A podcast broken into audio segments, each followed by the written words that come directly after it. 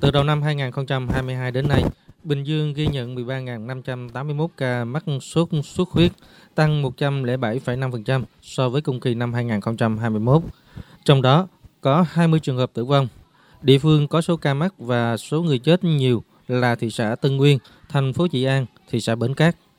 Bác sĩ Huỳnh Minh Chính, Phó Giám đốc Sở Y tế tỉnh Bình Dương cho biết, đến nay dịch sốt xuất huyết đang có chiều hướng giảm số ca mắc.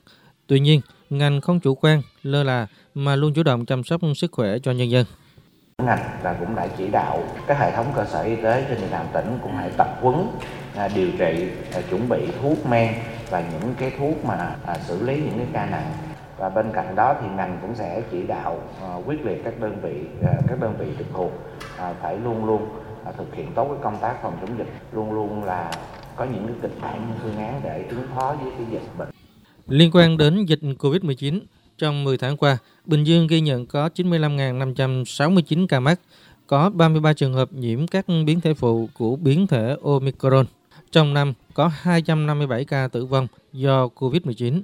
Số tử vong cao nhất vào tháng 1 với 168 ca tử vong. Trong tháng 9 và tháng 10, Bình Dương không ghi nhận ca tử vong do COVID-19 và hiện còn 149 người bệnh đang điều trị. Với bệnh tay chân miệng, tỉnh có 2.429 ca mắc, tăng 87,2% so với cùng kỳ năm 2021 và đã có một trường hợp tử vong tại thành phố Thuận An. Về bệnh đậu mùa khỉ, Bình Dương chưa ghi nhận ca mắc